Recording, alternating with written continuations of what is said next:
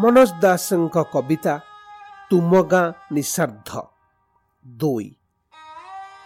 ସମୁଦ୍ର ମଝିରେ ଅଛି ଦୁଇପଟିଏ ସୁନସାନ ଅତି ଦୁଃଖିନୀ ବିଧବା ଭଳି ତା ଉପରେ ହସେ ଜହ୍ନ ରାତି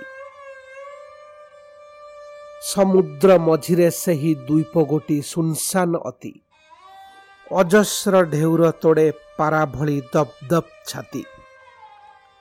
ସମୁଦ୍ର ମଝିର ହାଏ ଦ୍ୱୀପ ଗୋଟି ସୁନସାନ ଅତି ସେଠିକି ପ୍ରଭାତ ହୁଏ ଅନ୍ତହୀନ ରହସ୍ୟର ରାତି ସମୁଦ୍ର ମଝିର ସେହି ଦ୍ୱୀପ ଗୋଟି ସୁନସାନ ଅତି ସେ ଜନ୍ନେ ଅଭିମାନିନୀ ବିଷାଦିନୀ କନ୍ୟା ମୌନାବତୀ ଏକଦା ନିଃସାର୍ଦ୍ଧେ ଚାହିଁ ତୁମ ଗାଁ ନିଜସ୍ୱ ଆକାଶେ ଦେଖି ଏକ ମେଘପୁଳା ଭାସିଯାଏ ତନ୍ଦ୍ରାର ଉଦାସେ।